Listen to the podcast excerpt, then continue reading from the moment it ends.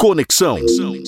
Vanguarda. É hora do comentário contextualizado aqui no Conexão. Como acontece toda sexta, a advogada Larissa Campos participa alternadamente com seus parceiros de escritório. Hoje, Larissa Campos fala de um direito básico do trabalhador durante a pandemia de Covid-19. Salve ouvinte da Vanguarda FM, meu nome é Larissa Campos, eu sou advogada especializada em Direito do Trabalho e hoje vim falar um pouquinho mais sobre a suspensão do contrato de trabalho em razão da pandemia.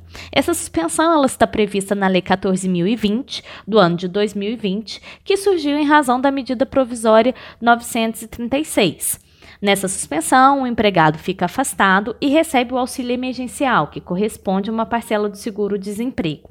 O que todo mundo quer saber é o período de suspensão do contrato de trabalho, aquele período em que não houve a prestação de serviço, vai afetar, vai alterar o recebimento do valor das férias e do 13 terceiro? Essa é uma questão muito controvertida, porque a lei é omissa e até o momento a gente não tem uma posição consolidada da Justiça do Trabalho. Em um primeiro momento, pode-se alegar que a suspensão do contrato de trabalho em razão da pandemia irá sim afetar o valor a ser recebido a título de 13º.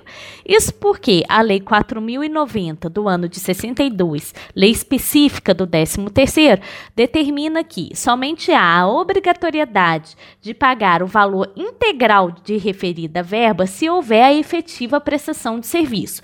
E, obviamente, com a suspensão do contrato de trabalho, não houve a efetiva prestação do serviço pelo empregado, o que nos leva a crer que referida verba poderá ser paga proporcionalmente.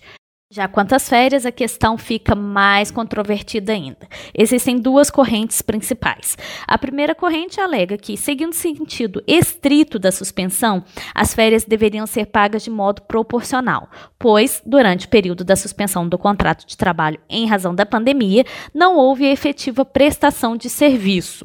De outro lado, existe uma corrente que tende a ser predominante na Justiça do Trabalho, sustentando o seguinte: é, a suspensão do contrato de trabalho decorrente da pandemia, ela não está dentro das hipóteses legais de perda ou interrupção do período aquisitivo. Lembrando que o período aquisitivo é aquele período de 12 meses onde o trabalhador presta o serviço para adquirir o direito às férias. Assim, essa segunda corrente entende que, ante a ausência de fundamento e respaldo legal, a suspensão do contrato de trabalho em decorrência da pandemia não deve afetar o direito do trabalhador ao recebimento do valor integral de férias. Lembrando que cada caso é um caso que tem que ser analisado individualmente. O que a gente passa aqui é a visão geral do que se discute no âmbito do direito do trabalho.